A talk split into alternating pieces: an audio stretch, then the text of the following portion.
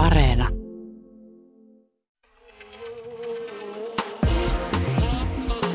Yle Puhe ja Yle Areena.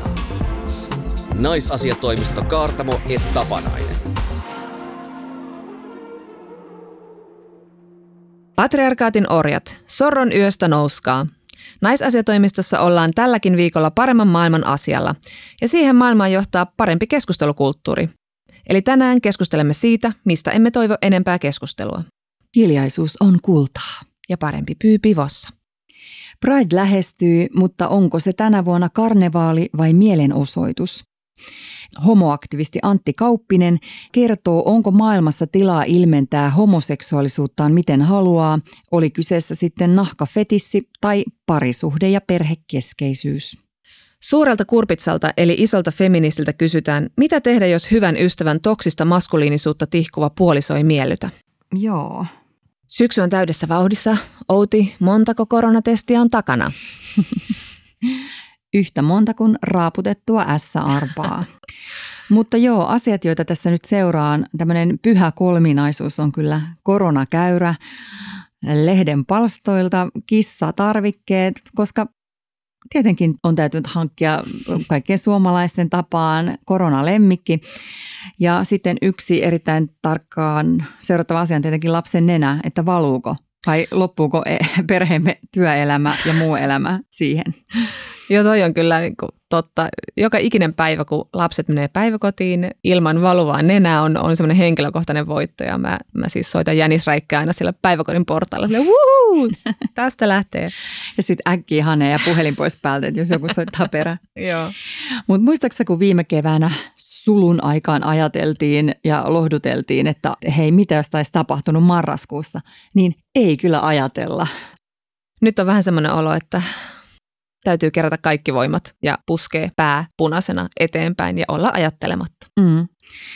Nythän on tähän viime kevään menoon palattu sillä lailla, että mitä seurauksia sillä nyt on ollutkaan. Ja on laskeskeltu näitä taloudellisia seuraamuksia koronakeväästä, niin näyttää siltä, että Suomi on selvinnyt taloudellisesti siis yllättävän hyvin verrattuna eurooppalaisiin kollegoihin.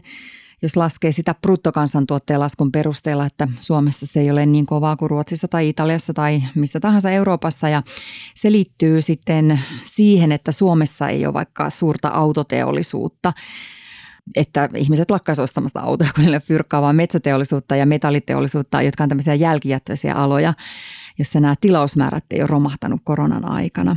Joo, mutta syytä meilläkään ei ole minkään juhlaan tai tuuletukseen. Ollaan kuitenkin taantumassa tai menossa syvemmälle taantumaan, ja sitä myötä tulee myös sitten tietysti näitä lieveilmiöitä, sosiaalisia ongelmia, lastensuojeluun liittyviä kysymyksiä, naisten asemaan liittyviä kysymyksiä, kohtaista rahaa sitä jaetaan isolla kädellä. Tai ollaan jakamatta. Mm. Jenkit, joka on tietenkin hyvin erilainen yhteiskunta kuin Suomi, niin siellä on puhuttu nyt niin kuin vallan naisten lamasta, jonka korona on saanut aikaan. Ja naisethan Yhdysvalloissa, niin kuin toki myös Suomessa, työskentelee paljon semmoisilla palvelualoilla, jossa business on pahasti kärsinyt, siis kaikki kampaamot, hoitolat, kaikki mihin niin kuin mennään ottamaan palveluita vastaan. Ja sitten tietenkin ne on myös eturintamassa naiset hoiva-alalla tai kauppojen kassoilla. Ja helmikuussa ennen tätä uutta ajanlaskua tehtiin historiaa niin, että tuolla Yhdysvalloissa työssäkäyvien naisten määrä ylitti työssäkäyvien miesten määrän. Eli niin kuin naiset ovat siellä vakaasti työelämässä. Tietenkin suomalaisittain tämä kuulostaa vähän vieraalta kuin työssä käyvä nainen, kun meillä se on normia. Sitten on erikseen pienempi määrä, hyvin paljon pienempi määrä naisia, jotka on ikään kuin kotiäitejä. No mutta silti, vaikka Yhdysvalloissa tämä käyrä on nyt kääntynyt näin, niin, niin yhdysvaltalaiset työssäkäyvät naiset tekee suurimman osan kotitöistä ja lastenhoidosta. Mutta sitten kun tuli tämä koronasulku keväällä, niin se kotitöiden ja lastenhoidon taakka kaatui vielä enemmän naisten päälle kotikouluineen. Ja, ja tästäkin on sitten seurannut, että naiset on miehiä useammin menettäneet työnsä tai joutuneet tekemään osa-aikatyötä niin kuin maailmalla. Usein naiset sitä niin kuin joka tapauksessa paljon tekee. Joo, Jenkeissähän on arvioitu jopa, että yksi kokonainen sukupolvi naisia joutuu maksamaan näistä pandemian vaikutuksista työuralleen. Mm. Että hän nyt naisten lamaksi puhuttuun ilmiöön hän liittyy just vahvasti lastenhoito ja sen jakaminen. Mm. Töihin paluu pitkittyy, on hankalampi mennä töihin, kun se lastenhoito ylipäätänsä niin kuin nojaa niin vahvasti naisten varaa. Joo, että todella nämä lastenhoitoon liittyvät kysymykset liittyy niin kuin naisten lamaan ja naisten talouteen. Että kyllähän sitä niin kuin yrittäjänä itsekin huomasin viime keväänä tekeväni vähemmän töitä kuin ennen, mm. kun puoliso on päivätöissä. Suomessa tietenkin nämä niin kuin sukupuolittuneet kotityöt on ihan niin kuin samaa kamaa kuin muualla, että naiset niitä tekee enemmän. Ajankäyttötutkimuksen mukaan äidit hoitaa vuorokaudessa lapsia siis melkein tunnin enemmän kuin isät. Se on, se on tunteroinen vähemmän, vaikka jotain hyvää sarjaa. Kyllä, mutta silti kun kysytään, että kuka on vastuussa lastenhoidosta, niin miehet ilmoittaa naisia useammin, että kumpikin on puikoissa. Tässä on vähän se sama logiikka kuin kaikki ihmiset arvioivat olevansa keskimääräistä parempia kuskeja. Tai siinä, että heteromiehillä on aina enemmän seksikumppaneita kuin heteronaisilla. Mutta siis onhan tämä myös niinku tälleen laajempi ilmiö, joka puolella tätä asiaa on nyt tutkittu. Esimerkiksi Englannissa todettiin, että naiset hoiti kevään aikana maalis-huhtikuussa kaksi kolmasosaa enemmän lapsia kuin miehet siellä. Ja sitten taas Italiassa naiset on ollut aika lailla ahdingossa, kun heillä oli aika tiukkakin ulkonaliikkumiskielto mm-hmm. ja karanteeni. Mutta kun se päättyi ja ihmiset alkoi palata töihin, niin koulut ja päiväkodit eivät avanneet. Ja kuka sinne kotiin sitten jäi niitä lapsia hoitamaan? Ei au pair. Ei. Saksassa on taas laskettu, että vanhemmat käytti päivästä kolme tuntia lasten kotikouluun, että siellä ei ole ihan tuo etäopetus sitten toiminut. Ja, ja kahdeksankymmentäkaksi prosentin kohdalla vanhemmat tarkoitti äitiä. Ja Saksa nyt ei ole ehkä sille eurooppalaisittain paras vertailukohta, koska siellä on niin kuin paljon tällaista, että kun perheeseen tulee lapsia, niin naiset jää usein osa-aikatöihin, että se on semmoinen kulttuuri sitten siellä. Joo, ja onhan tässä niin kuin tosi kiinnostavaa nähdä, kun saadaan oikein isommin tutkittua tätä kaikkea, mitä tänä vuonna tapahtuu. Mutta sitten on ollut myös tämmöisiä optimistisia tutkijoita Euroopassa, jotka ovat arvioineet, että korona voi itse asiassa parantaa monissa kodeissa tasa-arvoa. Että kun kriittisissä ammateissa, kuten vaikka sairaanhoitajina työskentelevät naiset joutuu menemään töihin, niin sitten miehet joutuu hoitamaan kotikoulut, koska he ovat kotona etätöissä. Mm. Ja ehkä sitten ekaa kertaa myös päävastuussa lapsista. Niin, no toisaalta niin kuin Suomessa sellaistakin epävirallista viitettä ollut oikein tämmöistä perstuntumatutkimusta, että silloin kun äiti ei voinut tehdä keväällä etätöitä, niin lapset vietiin päiväkotiin, koska ne tosiaan oli auki, niin isäntä sai rauhassa sitten siellä toimistossa, kotitoimistossa vääntää kuule käyrää. Mutta mitä kaikkea niin kuin perheille toi viime kevät on tarkoittanut, niin siitä saadaan kyllä tutkimustietoakin tulevaisuudessa, kun Turun yliopistossa sosiaalipolitiikan ja sosiaalityön oppiaineessa tehdään tutkimusta tämän kevään haasteista suomalaisten arkeen. Tämän tutkimusryhmän yksi jäsen Milla Salin sanoi, että Suomessa ei ole niin kuin välttämättä ihan niin kuin näin sukupuolittunutta ollut keväällä tämä lastenhoito, vaan suomalaiset on osanneet jotenkin joustaa niiden töiden mukaan, että toinen tekee aamupäivällä, toinen iltapäivällä, sitten niin kuin lapset heiluu siinä välissä, että siltä näyttää tämän aineiston pohjalta, mutta tässä on aika paljon tähän kyselyyn vastanneista akateemisia naisia ja äitejä, eli siis on yliopistokoulutuspohjalla, mikä sitten vaikuttaa siihen, että kotityön jakaminen on sitten ehkä tasa-arvoisempaa, että paremmissa piireissä sitten kuulemma on tällaista. Mites teidän paremmissa piireissä?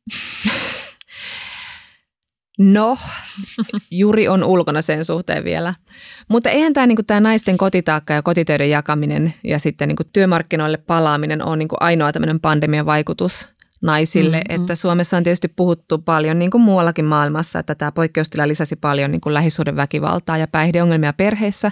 Ja molempia meillä on kyllä alunperinkin ollut ihan tarpeeksi. Ja nyt on E U:n suuntaan tehtykin tämmöinen aloite liittyen juuri tähän naisten lamaksi kutsuttavaan ilmiöön, että lukuisat mepit ja professorit ja muut yhteiskunnalliset keskustelijat ja toimijat on allekirjoittanut tämmöisen E U-komissiolle toimitetun vetoomuksen erikseen perustettavasta koronarahastosta, mm. jolla sitten turvattaisiin naisten työssäkäynti ja muut oikeudet ja vähän samankaltaista on myös Suomessa. Joo, feministinen puolue, jolla on Helsingissä kunnanvaltuutettu, vaatii Helsinkiin sosiaalista jälleenrakentamisen ohjelmaa koronan jälkeen. Puolueen puheenjohtaja Katju Arot viittasi, että näyttää todennäköiseltä, että epidemian seurauksena sosiaalinen ja taloudellinen hyvinvointi heikentyy ja eriarvoisuus kasvaa myös pitkällä aikavälillä. Se lisää palveluiden ja tuen tarvetta paitsi sosiaali- ja terveyshuollossa, myös varhaiskasvatuksessa ja peruskoulussa. Siksi koronaviruksen jälkeistä aikaa tulisikin ajatella yhteiskunnan uudelleenrakentamisen aikana. Joo, ja sitten ihan akuutisti.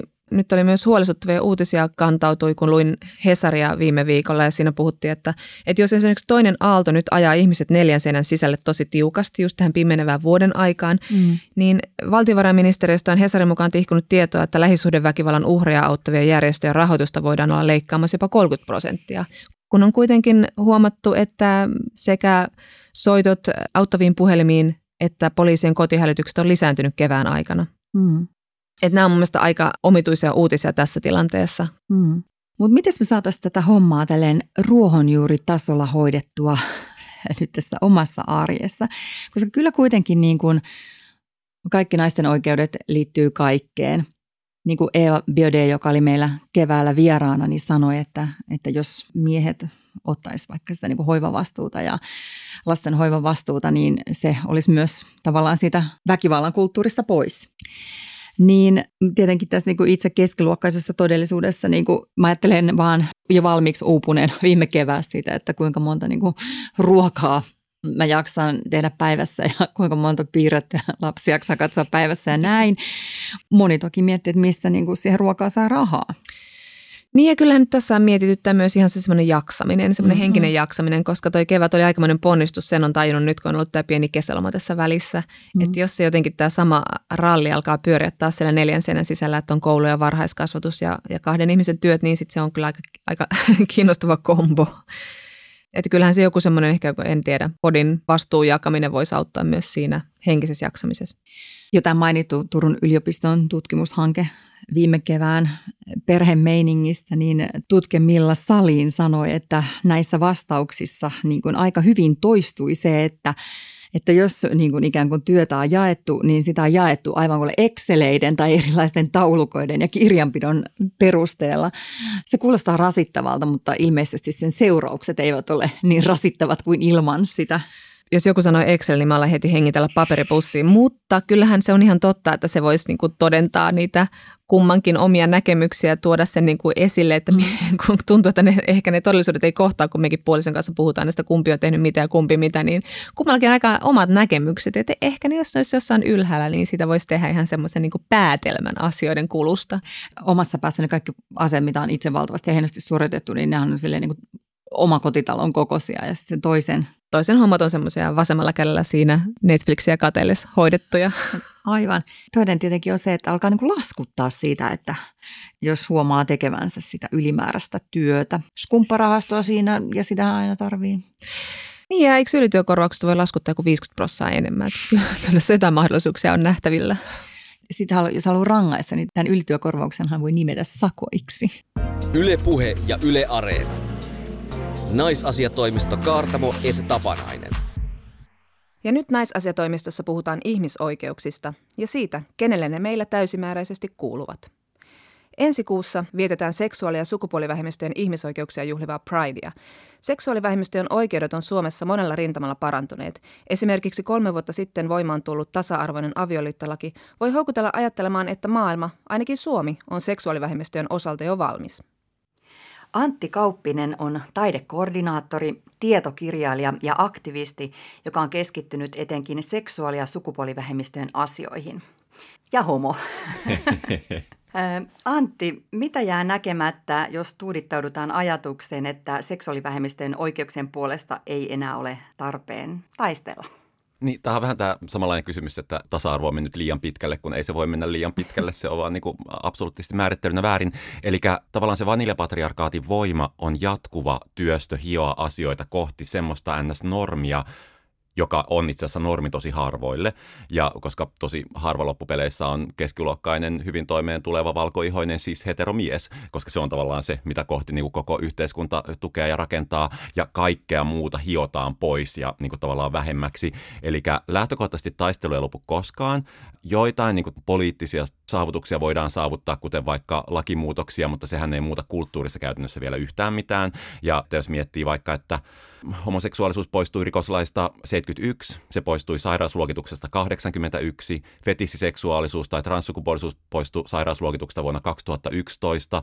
Lain jälkeen on vielä hirveän paljon semmoisia, kuten vaikka tautiluokitukset, jotka vielä määrää ja vaikuttaa ihmisten niin kuin tapaan olla, olla avoimia ja olla omassa arjessaan. Ja sen jälkeen, kun vielä tautiluokituksesta päästään eroon, niin sittenkin on vielä hirveän pitkä tie. Ja silti jatkuvasti se vaniljapatriarkaatti hioo pois niitä vähemmistöjä näkyvystä, kuuluvuudesta. Kuulin tuossa, olisiko nyt jotain kuukausia sitten, niin kun Ruben Stiller puhui Pyöreässä pöydässä, että miksi näistä fetissityypeistä nyt jutellaan, ettäkin hänenkin ohjelmassaan oli jo fetissityyppi läsnä joskus yhdeksänkymmentäluvulla, että eihän niistä enää tarvitse puhua. Ja tämä on niinku tavallaan se valkoihoisen, keski-ikäisen vaniljaheteromiehen niinku näkökulma kaikkeen. Että jos on kerran puhuttu niinku tasa-arvosta, jos on kerran puhuttu vähemmistöistä, niin se homma on hoidettu ja palataanpa taas takaisin siihen niinku N S-normiin, mikä on hirvittävä ja kamala ja tuhoisa asia monille vähemmistöille. Olet maininnut sanan vaniljapatriarkaatti pari kertaa. Mitä, avaatko vielä vähän, että mitä se on? Patriarkaatin rakenteethan on aika semmoisia selkeitä, ne nimenomaan tukee sitä valkoihoisen cis-heteromiehen kannattelemista jotenkin tämmöisenä maailman kukkasena, ja fetissiyhteisö nimeää kaikki muut, jotka eivät kuulu fetissiyhteisöön, vaniljoiksi, ja se on tavallaan se termi, että fetissiyhteisön sisällä ehkä on enemmän lojaliteettia niin kuin homo- ja hetero-fettareiden välillä kuin mitä on niin kuin fettarihomojen ja vaniljahomojen välillä, että on ehkä niin kuin tämmöinen, mutta siis on totta kai lojaliteettia löytyy monesta suunnasta, mutta myös löytyy niin kuin sitä väheksymistä ja syrjimistä. Eli sitten onko vaniljahomo, tarkoittaako se sellaista aika perinteiseen pari- ja perhe-elämään keskittyvää? Joo, silloin kun Seta rupesi ajamaan tasa-arvoista avioliittolakia, mikä on siis tärkeä ja, ja oikea asia, niin siinä yhteydessä homotoiminnasta syrjittiin ja poistettiin nimenomaan tämmöiset fetissihomot. Pitkään oli esimerkiksi niin kuin Setan lehdissä ja muissa oli, tuotiin paljon esille Tom of Finland miehiä ja tavallaan sitä, nimenomaan sitä seksuaalisuutta osana homoseksuaalisuutta. Ja sen jälkeen siivottiin se seksuaalisuus pois siitä, siitä homoudesta ja pyrittiin luomaan semmoinen kiiltokuvamainen kuva hyvinkin ydinparisuhdekeskeisen homon maailmasta, mikä ehkä koettiin, että se auttaa viemään eteenpäin ja hyväksymään homoseksuaalisuutta, mutta se ei auta hyväksymään homoseksiä. Se ei auta hyväksymään toisenlaista seksiä ja myös ehkä niin kuin tavan heteroillakin varmana on monennäköisiä seksuaalisia toiveita, jotka eivät mahdu siihen niin kuin vaakamampoa ja Think of England niin kuin pirtaan. Usein se on just vähemmistöjen tehtävä myös edesauttaa enemmistöläisten hyvinvointia ja niin kuin sitä tavalla, että he pystyvät sitten myös itse tunnistamaan itsessään sellaisia piirteitä, jotka on täysin hyväksyttäviä eikä tarvitse pakottautua siihen, että saunan jälkeen ehkä kerran viikossa silmät kiinni. No sä mainitsit jo vähän noita niin kuin lainsäädännöllisiä edistysaskeleita, mitä Suomessakin on tapahtunut. Sähän oot opiskellut muun muassa Pietarissa vuosia, sit sä oot asunut Hongkongissa ja Yhdysvalloissa. Mitä sulla on siellä ulkomailla asuessa kirkastunut tästä niin kuin sukupuoli- ja seksuaalivähemmistöjen oikeuksien kehityksestä meillä Suomessa? Onko edes joskus ollut semmoinen, että jes, voin paukutella henkseleitä vai onko se, että ei ole aihetta iloon? Suomalaisuudessa on monia hienoja piirteitä, mitä me ei ehkä niinku itse tajuta tai ne, ne näkee sitten vasta, kun näkee kauempaa. Meillähän on siis aika voimakas yhtenäiskulttuuri, mutta silti meillä on hirveän iso semmoinen niin kuin ajatus siitä, että toiset saa olla semmoisia kuin ne on, tai silleen, että et ei ole minun asia mennä puuttumaan toisten elämään. Ja se on itse asiassa tosi revolutionary jotenkin, kun katsoo vaikka niin kuin miten, miten U S A:ssakin ihmiset niin kokee se, että se, miten minä näen asiat, on se, miten asioiden pitäisi olla. Ja niin kuin absoluuttisesti jotenkin ajatellaan silleen, että usein puhutaan suomalaisten huonosta itsetunnosta, mutta mun mielestä se saattaa itse asiassa olla nimenomaan niin kuin mieletöntä viisautta jotenkin semmoisessa emootiokykyä jollakin jolla silleen, että, että en minä nyt toisten puolesta voi sanoa, mutta että itse ajattelisin, että, että mennään näin. Niin mun mielestä semmoinen on esimerkiksi ihan älyttömän hieno piirre Suomessa. Että jätetään niin kuin ihmiset rauhaa hyvässä ja pahassa. Niin, niin, niin nimenomaan, että toinen asuu siellä viisisataa kilometrin päässä omassa mökissään, niin sielläpähän tehköön mitä tekee ja sitten kerran vuodessa nähdään ja ehkä uskalletaan moikata ja sitten mietitään kaksi vuotta sitä, että moikkasinko oikein, mutta se on mun mielestä ihan hyvä piirre. No entä millä millä sä katsot sitten kehitystä vaikkapa Venäjällä? Joo, no mä oon, Venäjällä mä asuin Pietarissa, että se nyt on tietenkin yli viiden miljoonan ihmisen kaupunki ja noi tommoset megapolikset on aina omanlaisia, ne ei ole ehkä niin kuin oman maansa osia sinänsä, vaan se, että kun on niin valtavasti sitä porukkaa, niin sehän vapauttaa ihan eri tavalla olemaan, vaikka olisi minkälainen yhteiskunta. Mutta se, ja se mun aika Venäjällä, mä asuin siellä yhdeksänkymmentäyhdeksän–kaksituhattakuusi, niin sehän oli nimenomaan semmoista niin kuin nousevan kulttuurin ja tasa-arvon, ja vaikka minkä aikaa siellä tuli muun muassa parempi translaki kuin mikä Suomessa on, koska Suomessa on edelleen nämä pakkosterilisaatiot ja nämä. Se oli tosi kiinnostavaa kehitysvaihetta, että sitten muutama vuosi sen jälkeen, kun mä olin muuttanut sieltä pois, niin tuli nämä homovasset lait ja tämmöiset, ja nythän siellä on tosi ankeata ja vaikeata ja epämiellyttävää, ja tosi monet, tai siis suurin osa itse asiassa homokavereistani on sitten emigroitunut muualle Eurooppaan, että täytyy aina muistaa, että muutos pystyy tapahtumaan ihan älyttömän nopeasti. Että se, että Saksassa kaksikymmentäluvun lopulla, kolmekymmentäluvun alussa äh, homot käveli käsi kädessä äh, Berliinin kaduilla ja, ja oli tosi avointa. Ja sitten vuoden kolmekymmentäkaksi jälkeen ne samaiset tyypit on, on leireillä. Että mm. tavallaan se ei, se ei vaadi sukupolvien muutosta, että saadaan tehtyä hirveyksiä. Se ei toisaalta myöskään vaadi positiiviseen suuntaan sukupolvien muutoksia. Eli meillä on oikeus vaatia vaniljapatriarkaatin muuttumista välittömästi vähintään huomenna, mutta että se muutos voi tapahtua myös toiseen suuntaan. Ja sen takia nimenomaan ne lainsäädännössä olevat asiat on tosi tärkeitä, koska niitä pystyy muuttamaan hitaammin, mutta että muutos voi aina tapahtua suuntaan kuin suuntaan. Että kun jotenkin tuntuu, että koko se tasa-arvokehitys on semmoista jatkuvaa samojen asioiden uudelleen ja uudelleen junnaamista, ja se pitää tavallaan hyväksyä, koska muuten sitä jotenkin pää hajoaa ja tukka tippuu, mutta, mutta tai samalla, jos sitä ei junnaa, niin sitten se hyökkäys taaksepäin voi olla tosi iso. Puhuttiin äsken tästä patriarkaatin selkärangasta, eli valkoisista siis miehistä, mutta heihinkin kohdistuu vahvoja kulttuurisia rooliodotuksia. Antti Kauppinen, ihmisoikeusaktivisti ja tietokirjailija. Miten nämä rooliodotukset vaikuttaa sun mielestä homomiesten elämään? Siis tavallaan se, käytämme sanaa normi, että valkoihoinen vanilja, siis heteromies, keskiluokkainen, hyvin toimeen tuleva luomakunnan kruunu, niin mehän siis kaikki rakennetaan sitä. Eli pitää muistaa, että se ei pelkästään hän sitä rakenna, ja vaikka hän nytten siinä vankilassa onkin, tai siinä kultaisessa häkissä, niin, niin hän kärsii siitä aivan yhtä paljon kuin kaikki muutkin. Sen niin kuin tajuaminen olisi kauhean olennaista, ja mun mielestä olisi ihanaa nähdä semmoinen maailma, jossa jotenkin ihmiset uskaltaa lähteä kadulle kävelemään ja olla silleen, että minun seksuaalisuuteni on Antti, minun sukupuoleni on Antti, että jokaisen erilaisuus hyväksyttäisiin ja ei edes, ei edes yritettäisi nähdä jotenkin jotain stagnaattisia rakenteita. Ja siis saa olla ihan minkälainen vaan, mutta että myös, että ihmiset pystyisi ja kykenisi ja uskaltaisi olla omia itsejään. Ja vielä kun se oma itsehän on prosessi, siis meidän tavallaan pitäisi nähdä myös se, että se, mikä minä olen nytten, niin huomenna se on eilisen minä. Että myös se siis heteromies, joka toimitteen ahistuu, kun naisasiatoimisto puhuu, niin että myös hänellä on sitten tavallaan se muutos on sitten, että huomenna hän on sitten kuunnellut tämän jakson ja huomenna hän sitten niinku on parempi ihminen monella tavalla. Mutta ootko sä huomannut hyötyvä siitä oletuksesta? Sä oot kuitenkin valkoinen mm. keski-ikäinen mies. Ja sä voisit, voit tuolla kadulla kulkea ihan voi kaikki ajatella sinusta, että siellä menee mukavaa heteromies ja hän osaa hommaa. Oletko sä huomannut hyötyä siitä?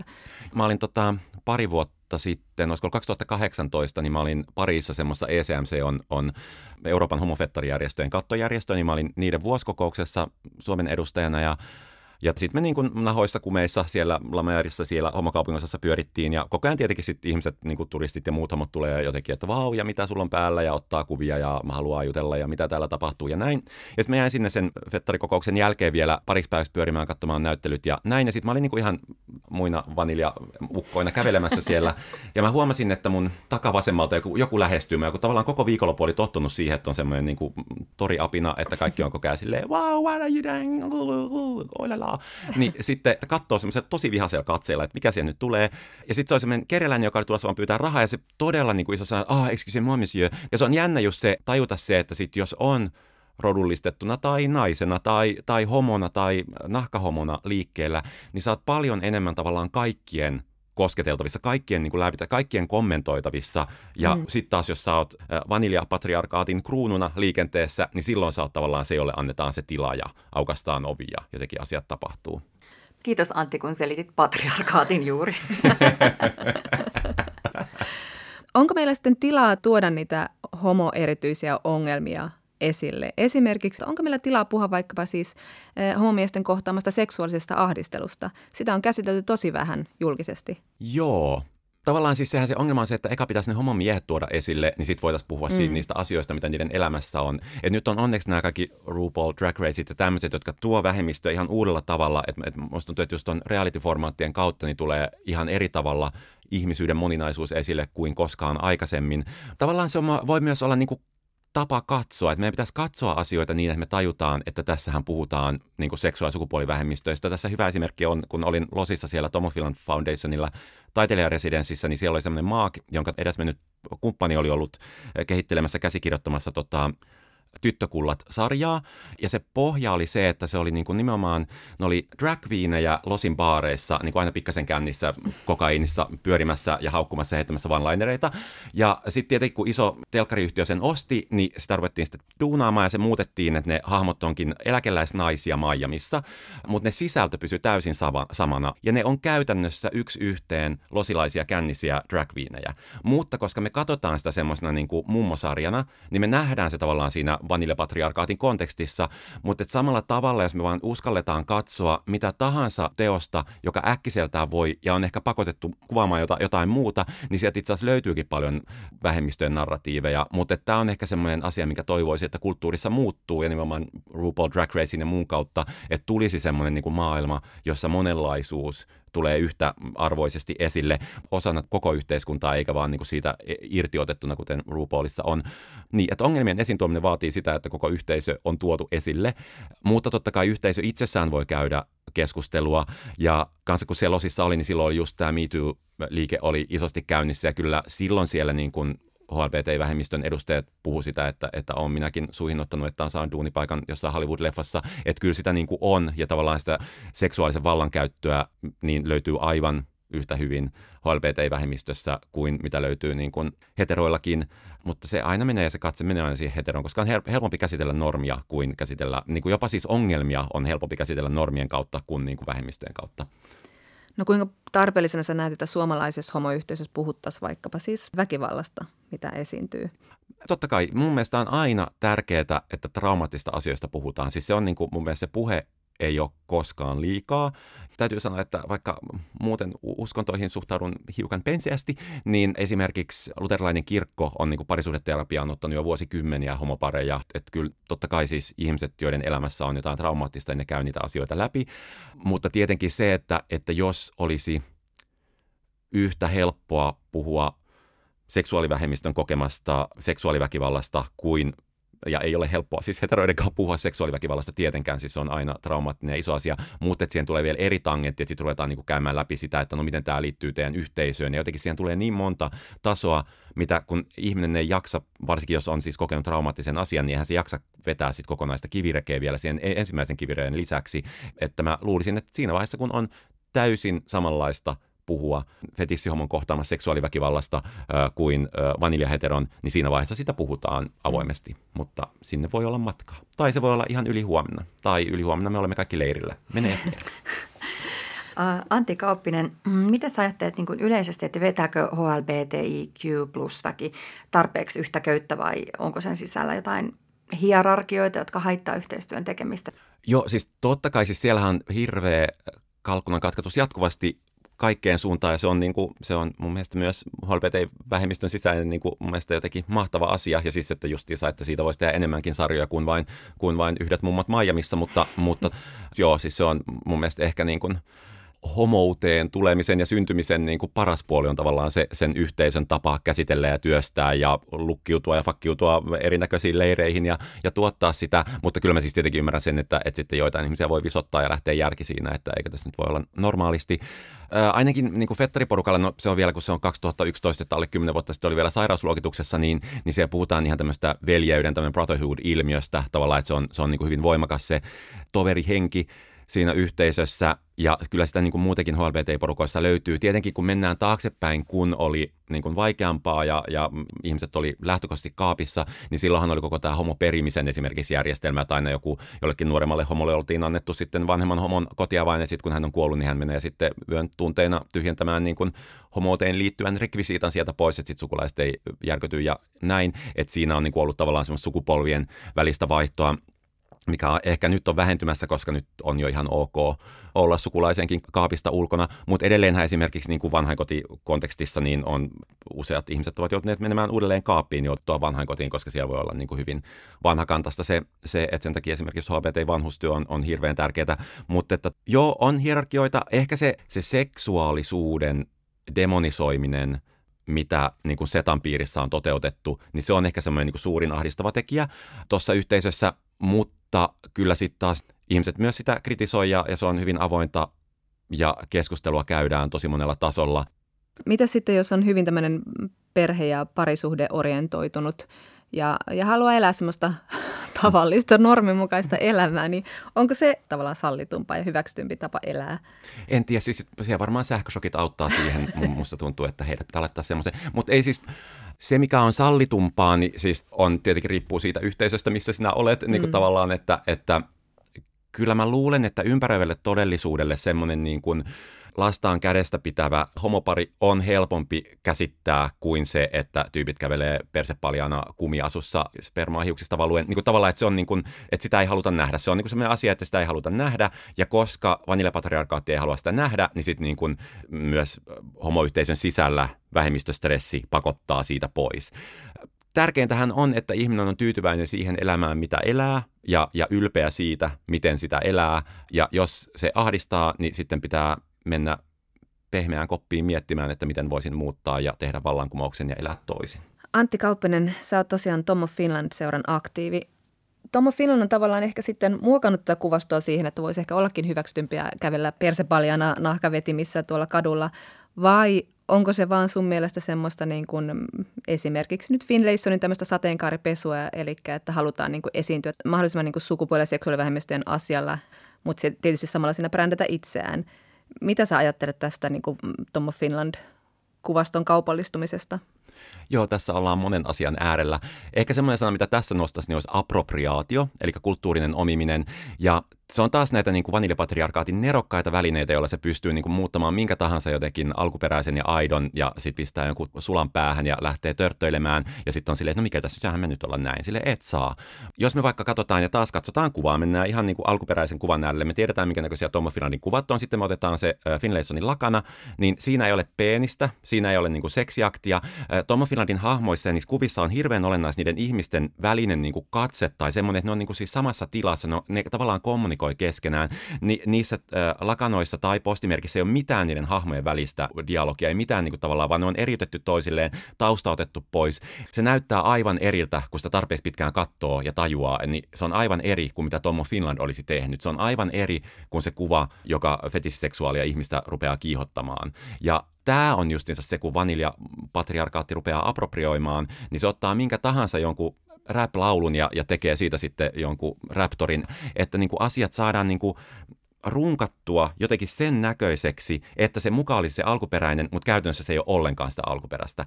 Eli tästä voisin lähteä siihen, että täysin tuomittavaa, mutta toisaalta taas on hirveän olennaista se, että on semmoinen kuvasto, niin sehän vaan nyt, ja nyt ihmiset tietää ne lakanat, niin nyt vaan enää täytyy sanoa se, että kai ymmärrät, että sinun pitää, tämä lakanan omistaminen tarkoittaa sitä, että jos kiihotut rakastettusi virtsan juomisesta, niin se, juomisesta, niin se on ihan ok. Jos se kehitys tapahtuukin, se auttaa ihmisiä menemään niin kuin hyväksyvämpään suuntaan, niin silloin se on hyvä asia. Se, että ei olisi tätä vaniljapatriarkaatin Tom of Finland-kiimaa, niin ei olisi mitenkään välttämättä positiivisempi asiaintila, mutta että siinä on tosi isoja ja ongelmallisia rakenteellisia kohtia. Kun on toi M S C Finland Toms Club-niminen H L V T-järjestö, joka on Setan jälkeen niin kuin Suomen toisiksi vanhin seksuaalivähemmistöjärjestö, ja se on nimenomaan tämä, mitä Tom of Finland -elokuvassa Tomppa sanoi, että päätettiin perustaa prätkäjengi poikien kanssa ilman prätkiä, niin, niin se yhteisö on tavallaan se tietynlainen portinvartija niin kuin tässä asiassa. Ne tosi monet Tomin teokset, niin ne on niin kuin sen yhteisön jäsenistä tehtyjä kuvia. Se on tavallaan, ne on niin kuin, Tom Finlandin tuotanto on hirveän isolta osalta M S C Finland Toms Clubin äh, visuaalinen historia ja tavallaan äh, muistijälki. Silloin kun mä olin M S C:n puheenjohtajana, niin useamman kerran jä, oltiin järjestämässä, joku taho oli järjestämässä jotain Tom of Finland-teemaista iltaa, ja se sattui M S C:n klubi-illan kanssa samaan aikaan. Ja mä laitan sitten viestiä, että hei, että me ollaan tämä klubi, joka järjestää näitä Tom of Finland-iltoja, että me ollaan niin kuin oikeasti olemassa. Ja esimerkiksi yksi tyyppi oli vasta siellä täysin ämmäkäiset, että ei, mutta eihän tässä olekaan sama kohdeyleisö, että eihän nämä mitenkään sotkea. Mä olisin, että kai sä nyt ymmärrät, että nyt ollaan appropriaation ytimessä, että jos sun mielestä sun Tom of Finland-teemainen ilta ei edes sisällä kutsua fettarimiehille, mm-hmm. jotka on niitä, jotka niissä kuvissa on, niin, niin kuin, että herra jesta. Ja siis aivan valtava vaniljaloukkaantuminen sieltä oikein vyöryi semmoinen, niin kuin, että miten kehtaat ja minua, minä, minä olen avoimielinen ihminen, että no et nyt saatana ole. Että tämmöisissä asioissa sitä aina tajuaa, että että miten se appropria, se on nerokas väline, se on nerokas väline niin kuin, ja sitten tavallaan myös luoda kuitenkin sille, että samalla sä niin kuin tavallaan otat siltä vähemmistöltä jotain ja samalla sä luot sitä vähemmistöstressiä ja pakotat ne pois siitä, minkä sä oot just ottanut niiltä pois. Nerokas väline, mutta siis, että yrittäkäämme taistella sitä appropriaatiota vastaan. ihmisoikeustaistelut ei ole kauhean yksinkertaisia ja tässä niin kuin jokainen, joka ei kuulu johonkin syrjitty ihmisryhmään, joutuu oppimaan joka päivä jotain uutta asiaa ja sitten kun ikään kuin kokee olevansa hyvällä asialla, niin saattaa mennä, saattaa mennä mönkään, mutta näin tässä opitaan. Miten sä ajattelet, Antti Kauppinen, että mekin vaniljapatriarkaatin edustajat tässä niin kuin jollain tapaa, vaikka hirvittävän sorrettuja naisia ollaankin, niin voitaisiin olla niin kuin ylipäätänsä siis heterot olla parempia liittolaisia. Homo- ja lesbotutkimuksen pioneeri Kati Mustola on esimerkiksi kertonut tässä ohjelmassa, että oli niin mahtavaa, kun kaksituhattaluvulla heterot lähti mukaan Prideen, että se oli hienoa liittolaisuutta, mutta mitä se voisi olla nyt? Ehkä se liittolaisuus, niin kuin eniten tavallaan se hyväksyminen, siis se, että, että saa olla niinkin. Ja se, että vaikka siinä kun puhuu lapselleen seksuaalisuudesta, niin ei ehkä puhu sitä, että no mies pistää pippelinsä naisen vaginaan ja sitten vatsaan tulee lapsi, kun siis, että mies voi laittaa kyrpänsä toisen miehen suuhun ja sekin on ihan kiva. Niin kuin tavallaan, että mikä se on se, niin kuin, se seksuaalisuuden määrä ja kun sitä niin kuin, tavallaan sitä ja sukupuolista kanssakäymistä ja niin kuin kaikkea ruvetaan selittämään, niin mi- mitä se niin kuin on ja mitä se pitää sisällään ja, ja se, että sitä ei tarvitse tehdä kauhean implisiittisesti, vaan niin kuin nimenomaan semmoisilla niin kuin ymmärrettävillä asioilla, mutta tavallaan, että normalisoi monenlaisuuden ja erilaisuuden ja, ja tietenkin sitten on, on siis asioita, joita ollenkaan vielä puhuttu, on, on sitten tietenkin parisuhteen ulkopuoliset suhderakenteet, mikä on niin kuin valtava kokonaisuus, siis niin kuin polyamoriaa ja, ja, ja sitten toisaalta niin kuin ihan, ihan sinkkuutta tai semmoista, että on useita kumppaneita ja näin, niin että sitten kun nimenomaan mennään johonkin koulukirjojen esimerkkeihin, miten siellä asiat esitetään, niin onhan se niin kuin silleen, että tässä on tämä miesleijona ja tässä on tämä naisleijona ja sitten niillä on näitä lapsia, sitten sieltä voi herranjästä. Ja siis ihan päiväkotitasollahan näkee mm. joku on silleen, hei, tyttö katsoo poikaa, että se mm. niin kuin heterokasvattaminen on kyllä todella vahvaa ihan niin kuin jo yksivuotiaille. Näin. Ja sitten tavallaan, että kun täytyy muistaa, että jokainen teko, mitä me tehdään, niin jollain tavalla tukee sitä niin sanottua normia, jota, joka on kuitenkin käytännössä maailmassa vähemmistönä, että pitää kauhean tietoisesti miettiä joka ainoa tekoa, jokaista kahvikupin ostamista, että miten minä tämän toteutan. Hirveän raskasta, mutta vallankumous on. Antti Kauppinen, nyt kun me ollaan tässä sua kuunneltu seksuaalivähemmistöjen oikeuksista, niin paljon nousee nyt pintaan seksuaalisen moninaisuuden ilmaiseminen. Näetkö sä, että tämmöinen niin kuin seksuaalisuus, että meidän pitää tuoda seksi takaisin meidän yhteiskuntaan, koska nythän meillä on aika tämmöistä uuskonservatismin aikaa, jolloin niin se on aika lailla piilotettu se seksi tästä yhteiskunnasta, vaikka se tavallaan on koko ajan niin pinnalla, niin se on aika yksiulotteinen se kuva. Niin onko tämä, niin tämä tavallaan tämä seksuaalisuus nyt tässä kaikessa ytimessä, vai onko sekin sitten liian niin homoyhteisön tai seksuaalivähemmistöjen niin siis tavallaan fetissointia tai näkemistä ne hyvin niin yliseksuaalina porukkana? Mm. Toi on tosi tärkeä, koska myös ihmisellä on oikeus olla ei-seksuaalinen. Saa olla aseksuaalinen ja se on niin kuin täysin, siis että, että sekään, ja siis myös aseksuaaleilla on valtava, valtava niin kuin vähemmistöstressi, koska sitten taas he näkevät ja he törmäävät koko ajan siihen tavallaan, että no miten, no et, etkö sä nyt, no on joku kiva kaveri. Ja sitten se ei saatana, kun minä haluan olla yksin. Niin kuin, että henkilökohtaisesti olen kauhean tyytyväinen siihen, että olen seksuaalinen ja että minulla on seksikontakteja ja että näin. Ö, olen jotenkin, minua on oikealla tavalla pidetty lapsena sylissä, että minä uskallan jotenkin halata ja, ja olla orgasmin äärellä toisen kanssa. Ja se on mun mielestä, toivoisin, että muutkin ihmiset kokevat elämässään sellaista, koska se on ihana asia, osa aikuisuutta. Välillähän se sitten tietenkin lähtee, että olisi se nyt kivempaa, että ei tarvitsisi ajatella seksiä ollenkaan, mutta sitten taas kuitenkin kauhean kiva. Joo, siis kun, kans just se, että miten seksuaalisoidaan ja millä tavalla, että se pitää lähteä, sen, niin kuin sen täytyy olla siitä ihmisestä itsestään lähtevä ja sen pitää olla, seksi ei saa olla epämukavaa, koska sitten mennään mun mielestä saman tien niin kuin väkivallan puolelle, niin kuin, että, että sen pitää olla sovittua ja se, siitä nimenomaan musta tuntuu, että fetissiyhteisö on semmoinen, mistä pystyisi hirveän hyvin oppimaan, että jos on jotain niin kuin hoosempia S M-kuvioita, niin nehän käydään tosi tarkkaan läpi ja onko kaikki ja kaikki on ok ja niin kuin tavallaan turvasanat ja näin, kun musta tuntuu, että jossain heteroseksissä niin se turvasana on sitten se kahden vuoden jälkeen sanottu, että en mä olisi kyllä halunnut, niin kuin silleen, että herra Jumala, jutelkaa ihmiset, niin kuin käykää sitä asiaa läpi ja niin kuin, niin ei ole paha asia ennen kuin menee jonkun kanssa sänkyyn, niin vaikka kännissä käydään, että no mä tykkään tästä ja tästä ja tästä ja voit sä eikä tehdä näin, niin mä voin tehdä sulle, mistä sä tykkäät, okei, no mä voin tehdä sulle näin. Ja näin. Että tavallaan siis sen, sen seksinkin voi puhua ja jakaa ja silloin se myös onnistuu paremmin ja, ja, niin kun, ja varsinkin jos se on sitten hoosempaa seksiä, niin siinähän voi siis tulla vaikka kuolema, jos, jos tämä ei ole hyvin sovittu ja etukäteen. Että et kyllä se on niin kuin, joo, seksistä pitää puhua, mutta sitä ei mun mielestä tarvitse puhua mitenkään silleen Seiskapäivää-lehden sivuilla, hankin uudet tissit, nyt olen valmis seksiin, niin kuin vaan että sitä voidaan nimenomaan siinä sen kumppanin tai niiden kumppaneiden kanssa, joiden kanssa sitä käy. Ja aina pitää muistaa, että jos tuntuu yhtään epämukavalta, niin siihen kohtaan se on se, että hei, nyt tuntuu epämukavalta. Ei sitä ei tarvitse selittää. Se on, niin kuin jokaisella on oikeus, mutta myös velvollisuus tuoda se esille, että tämä ei nyt ollut kiva, en halua. Yle Puhe ja Yle Areena. Naisasiatoimisto Kaartamo et Tapanainen. Kas näin. Ja sitten naisasiatoimistossa keskustellaan asioista, joista emme haluaisi kuulla yleisesti keskusteltavan. Että jätetään se nyt sitten vaan tähän joukkoon. Ei, kyllä tähän tulee listausta nyt. Ai niin kuin esimerkiksi se, että mielipiteeni siitä, miten tätä pandemiaa pitäisi hoitaa. Pyss. Joo, meillähän on siis tämä alituinen hokema siitä, että on se hyvä, että keskustellaan ja pääasia, että keskustellaan ja nyt hei peräänkuulutetaan laajaa keskustelua. Että kaikki ihmiset nyt keskustelemaan tästä ja tästä yhteiskunnallisesta asiasta, joka meitä kaikkia koskettaa. Joo, ja sitten toisaalta viime aikoina on noussut tämän keskustelun aloitus myös, että kun ei enää mitään saa sanoa. Niin, ehkä hyvinkin etuoikeutettujen ihmisten tapana on valittaa, että kun tosiaan ei saa sanoa mitään ja aika paljon on myös saaneet mediassa tilaa nämä, miksi mitään ei saa sanoa keskustelun aloitukset ja jos nyt aivan hakemalla haetaan esimerkkejä, niin ihan julkisuuden henkilötkin, ei siis vaan keskustelupalstojen nimettömät henkilöt, vaan esimerkiksi Kauko Röyhkä ja Eppu Normaali ovat ottaneet osaa tähän yhteiskunnalliseen epäkohtaan, että turhaan ihmiset loukkaantuvat, jos vähän suoraan sanoo, ei se ole hyvä. Ja itse asiassa tämä, miksi mitään ei enää saa sanoa keskustelu, onkin ensimmäinen keskustelu, joka me halutaan kieltää, vai mitä Auti? Juu, näin se on. Eli naisasiatoimistossa nyt tosiaan kerrotaan teille hyvät kuulijat, että mistä ei saa ja sitten kyllä myös vähän, että mistä saa keskustella.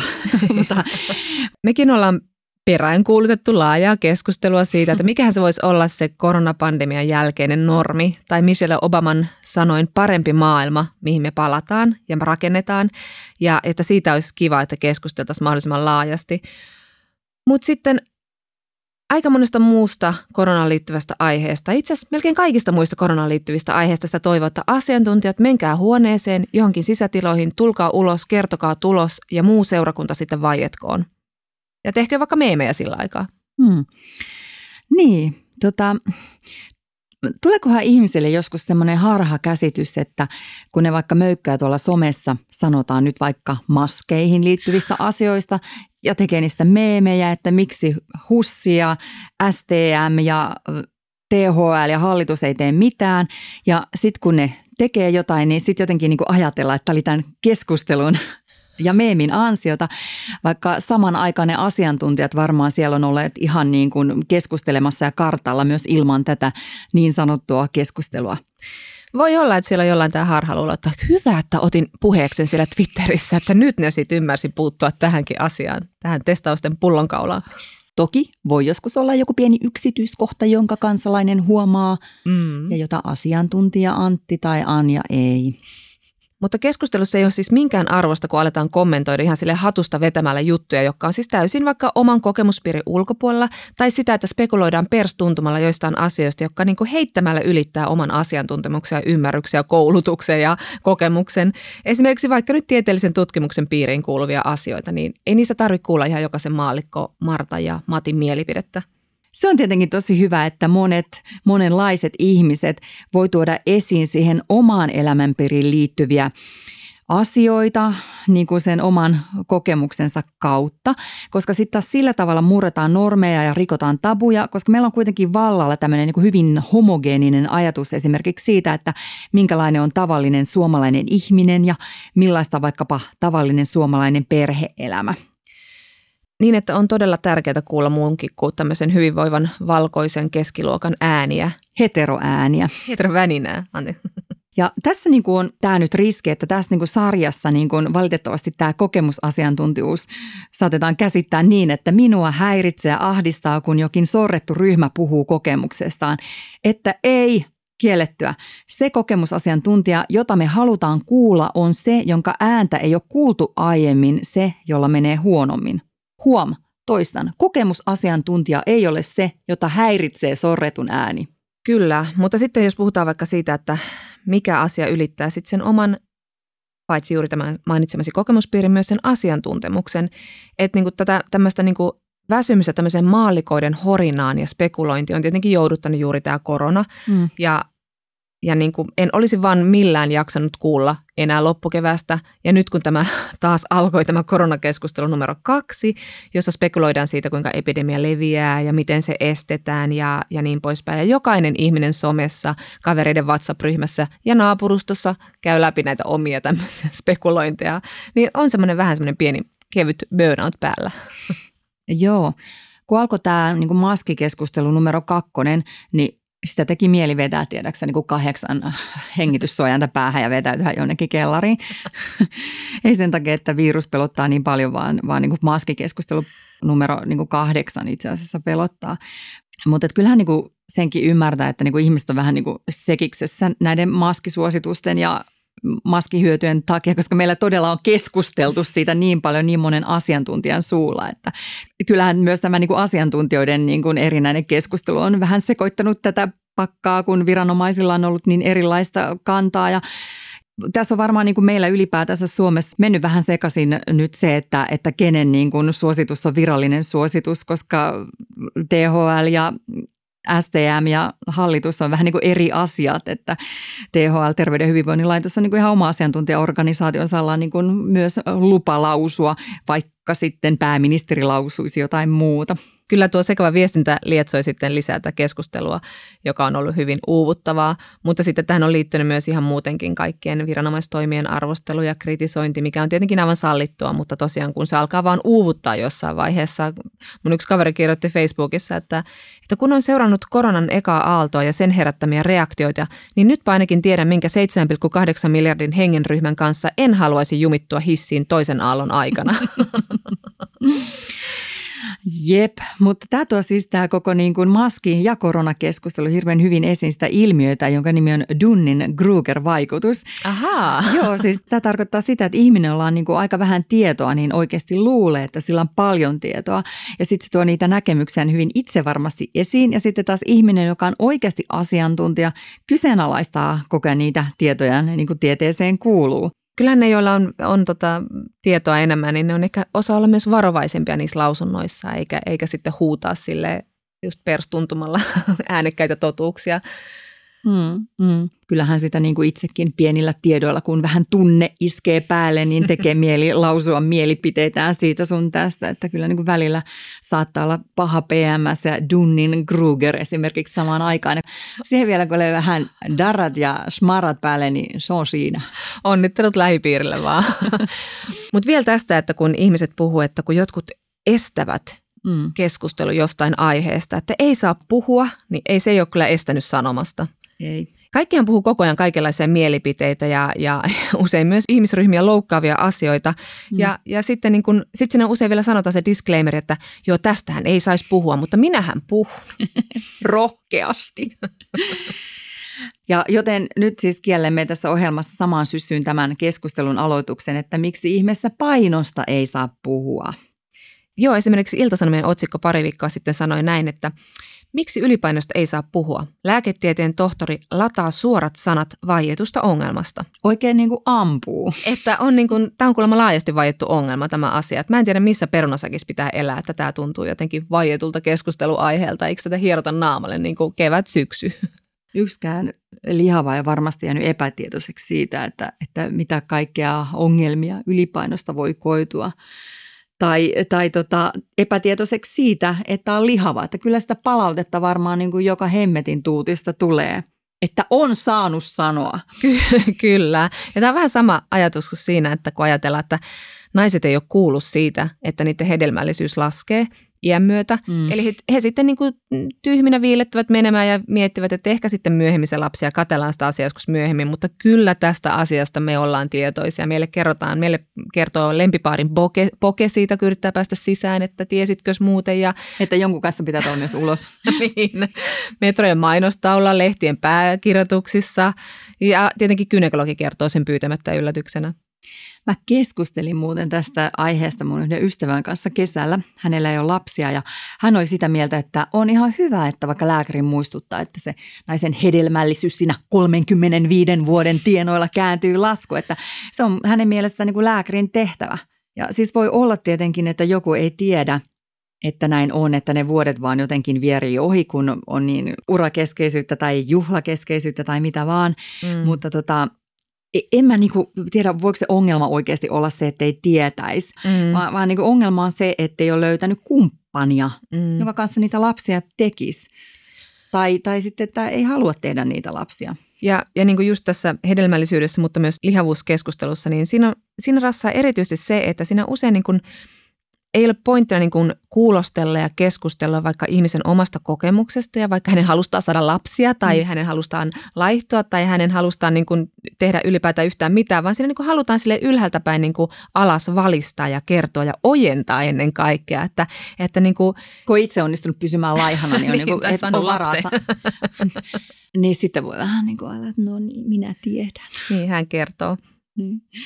Mutta ne, jotka on tutkinut lihavuuspuhetta, esimerkiksi tutkija Hannele Harjunen, niin kertoo, että tämmöinen niinku kuunteleva puhetapa on paljon hyödyllisempää niille, jotka oikeasti haluaa pudottaa painoa. Joo, ja sitten tuntuu, että tämä niinku, lihavien syyllistäminen on taas saanut vähän lisää kierroksia tämän koronan myötä, että on vähän ollut sen tyylistä keskustelua, että oma vika, mitäs, mitäs olet? Niin, niin, siis ihan niinku tämmöistä jotenkin niinku yllättävän yleinen argumentti on, että ei mitään hätää, että tämän vaikean tautimuodon saa vanhat, sairaat ja lihavat. Mm. Että me normaalit olemme täällä ihan turvassa. Ja toi tapa puhua on kyllä ihan pimeätä, että miten, niin kuin, miten viitsii. Mutta sitten jossain tosi sensitiivisissä asioissa, missä toki myös lihavuus ja lapsettomuus joidenkin ihmisten kohdalla kuuluu, niin on tosi tärkeää, että aiheesta puhuvat vain asiantuntijat ja tai erityisesti kokemusasiantuntijat, ja vain he saavat keskustella tästä aiheesta. Joo, eli kolmas aihe, mistä me kielletään tämmöinen yleinen ja julkinen keskustelu, eli maallikkohorina, on transihmisten kokemukset. Mm. Tämä aihe nousi esiin, kun Helsingin Sanomat haastatteli Tampereen Transpoliklinikan psykiatrisena lääkärinä työskentelevää Teemu Kärnää muutama viikko sitten. Ja tämän jutun otsikkona oli se, että miksi niin moni haluaa nyt korjata sukupuolensa naisesta mieheksi, kun siis syntymässä naiseksi määriteltyjen osuus hoitoon hakeutuvista on kasvanut. Että miksi tämän kasvun syistä ei keskustella? Niin. Tämähän voi olla ihan kiinnostava kysymys niin kuin jossain toisessa yhteydessä, että minkä takia maailma on näin misogyyninen ja naiselle jotenkin epämukava paikka elää. Joo. Joo, jossain toisessa yhteydessä, mm. mutta tässä jutussa toimittaja siis ihan spekuloi, että onko tässä kyseessä muoti-ilmiö, villitys, että joka ajaa tähän sukupuolen korjaukseen ja, kuten Hesarissa kirjoitettiin, ajaa irtisanoutumaan naiseudesta. Että ihan niin kuin olisi jotain salattuja muita syitä kuin ihan vaan se syy, että jonkun sukupuoli-identiteetti on vaikka mies ja hän haluaa korjata sukupuolensa vastaamaan sitä. Joo, näin isoja kysymyksiä ei voi vähän silleen niin kuin kom si, kom saa, voi olla niin ja voi olla näinkin. Joo, ja Trans ry vastasikin tähän, että hoitoon hakeutuvien syntymässä naiseksi määriteltyjen osuuden kasvulle ei ole osoitettu tieteellisen tutkimuksen avulla syyksi muuta kuin juuri tämä sukupuolidysforia, joten näiden syiden teorisointi julkisuudessa ilman tutkimusnäyttöä on potentiaalisesti jopa vahingollista potilasasemassa oleville. Eli että tämä ei ole mikään kansalaiskeskustelun paikka, vaan tämä on niin kuin asiaan perehtyneiden tieteentekijöiden tutkittava asia. Että se, että transsukupuolisuudesta puhutaan siis jonkinlaisena niin kuin villityksenä tai muoti-ilmiönä, niin se ei vaikuta pelkästään yleiseen asenteeseen, vaan niin kuin antaa ihan tämmöiselle niin kuin äärikristitylle järjestölle aseita. Siis esimerkiksi Aito avioliitto luovutti, kun saatiin sukupuolineutraali avioliitto niin kuin ihan aidosti voimaan, mutta tällä hetkellä se suoltaa niin kuin jatkuvalla syötöllä asiasta, jota se kutsuu nyt nuorten transepidemiaksi. Ja se on näille transnuorille tosi vahingollista. Kyllä. Ja niin kuin sanoit, niin varmasti tämä Kärnänkin keskustelun avaus oli ihan silleen hyvän tahtoinen ja, ja niin kuin todellakin pitää maailman misogyynisyydestä puhua ja sen vaikutuksista, mutta se on sitten taas eri keskustelu. Mm, mm. Mutta Outi, mistä me nyt sitten annetaan ihmisten epunormaalien puhua, jos heitä kovasti jututtaa? No tota... Me annamme niiden ihmisten puhua asioistaan, joita asiat koskettavat. Ja sitten kaikki muut ihmiset voi vaan niin kuin antaa tilaa. olla juuri sellaisia ihmisiä kuin he ovat, ilman vaikka, että sukupuolirooliodotukset heitä kahlitsevat. Kyllä, ja avata vähän sitä, sitä myös, että miten me voitaisiin laventaa tätä maailmaa. Juuri tällaiset ihmiset voivat olla sellaisia kuin ovat tai keitä he ovat, ilman että siellä tulee heti joku norminyrkki naamaan. Tai että joudutaan kuuntelemaan tämmöisiä kotianalyysejä asioiden tilasta. Tästä asiasta saa olla samaa mieltä. Olkaa hyvät. Olkaa hyvät. Yle Puhe ja Yle Areena. Naisasiatoimisto Kaartamo et Tapanainen. Ja sitten olemme naisasiatoimistossa edenneet kaikkien feminismille janoisten sankareiden suosikkiosuuteen, eli kysy feministiltä, jos et halua olla sosiaalinen hylkiö. Nimimerkki Nalle ja Karkki kysyy. Olen vanha feministi, joka on ympäröinyt itsensä enimmäkseen samankaltaisilla ihmisillä. Poikkeus ovat ihmiset, joihin en voi vaikuttaa, kuten sukulaiset ja ystävien puolisot. Näitä tapaan usein, joten ongelmia on. Miehet puhuvat itsestään, naisten asiat eivät kiinnosta. Ilma sakenee toksisesta älämölöstä ja feministinaiset hoitavat kotihommat. Miten voisi riisua feministiset linssini tällaisessa seurassa? Rakas kuulijamme, Nalle et Karkki. Tiedämme, kuinka hirveää on pidättää seurassa pierua, mutta tiedämme myös, että on vielä hirveämpää hillitä feministisiä raivonpurkauksia seurassa. Kyllä. Tilanne ei ole siis tuntematon myöskään toimistomme osakkaille, mutta maallikkofeministeinä emme lähde toista näin delikaatissa asiassa neuvomaan. Jätä se. Joten pyysimme konsultaatioapua feministisen salaseuramme feministisen psykoterapian erikoistuneelta jäseneltä, joka haluaa pysyä nimettömänä, koska pulma on hänelle henkilökohtainen. Hän vastaa. Feministisiä linssejä ei tarvitse riisua koskaan, mutta ehkä voisit suhtautua ongelmaan pragmaattisesti, käytännönläheisesti ja yrittää järjestää tapaamisia ystäväsi kanssa niin, että et kohtaa näitä miehiä.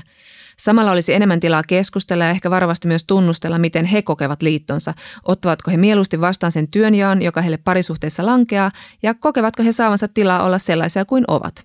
Jos he ottavat ja kokevat, niin suurta ongelmaa tuskin on. Te voitte ystäväsi kanssa jatkaa näkemistä keskenänne, ja kun sitten joskus harvoin törmäät näihin puolisoihin, voisit ehkä yrittää pyytää miehiä kuuntelemaan, kun puhut, ja luoda tilaa myös ystävällesi puhua, ja johdatella tilannetta nostamalla esiin hänen kiinnostavia ajatuksiaan ja ansioitaan. Joo, mä haluaisin kyllä nähdä, kun jossain illanvietossa tota, pistetään feminististä teoriaa väliin, että sinä et kuuntele naisia, koska sukupuolikysymys ja patriarkaattia hiljaa. Joo, pikkasen hienovaraisuutta siis tarvitaan peliin. Mutta siis tämä, että feministinainen elää jollain tavalla epätasa-arvoisessa parisuhteessa, ei ole mikään poikkeus varmastikaan. Sitä kutsutaan feministiseksi kaksoistaakaksi ja myös jossain piireissä Tukholma-syndroomaksi. Kyllä näin on. Mutta meidän asiantuntijamme jatkaa, että jos taas myös ystäväsi kärsii puolisonsa toksisesta maskuliinisuudesta ja tai hänen parisuutensa roolijaoista, rohkaise ihmeessä heitä ottamaan asia puoliskojensa kanssa esille. Sillä kaikki ikävästi käyttäytyvät miehet, kun ei välttämättä käyttäydy ikävästi tahallaan, vaan he saattavat olla esimerkiksi tiedostamattomien rooliodotusten vankeja. Voit siis vapauttaa ystäviesi puolisot. Ja joistain miehistä saattaisi olla jopa vapauttavaa, jos naisystävät näillä keskustelun avauksillaan sitten fasilitoisivat heitä tässä asiassa ja viitoittaisivat modernimpia tapoja olla heterosuhteen miesosapuoli. Ja sitten on myös tämä, että mikäänhän ei yhdistä niin kuin yhteinen vihollinen tai tavoite, että semmoisiakin voi lähteä hakemaan ja aivan upean feministinen suoritus tietenkin on, jos tämä tavoite löytyisi vaikka patriarkaatin murskaamisesta. Ja kas näin, siinä parantui ja vapautui taas yksi patriarkaatin uhri. Tässä kaikki tällä kertaa. Ensi kerralla puhumme tietokirjailija Elina Tuomen kanssa siitä, miten koulusta tehdään tasa-arvon tyyssiä. Puhumme myös siitä, lavensiko Me Too-käsitystä siitä, kuka saa olla uhri ja miten me odotamme, että uhri käyttäytyy. Nyt näkemiin. Näkemiin. Yle Puhe ja Yle Areena. Naisasiatoimisto Kaartamo et Tapanainen.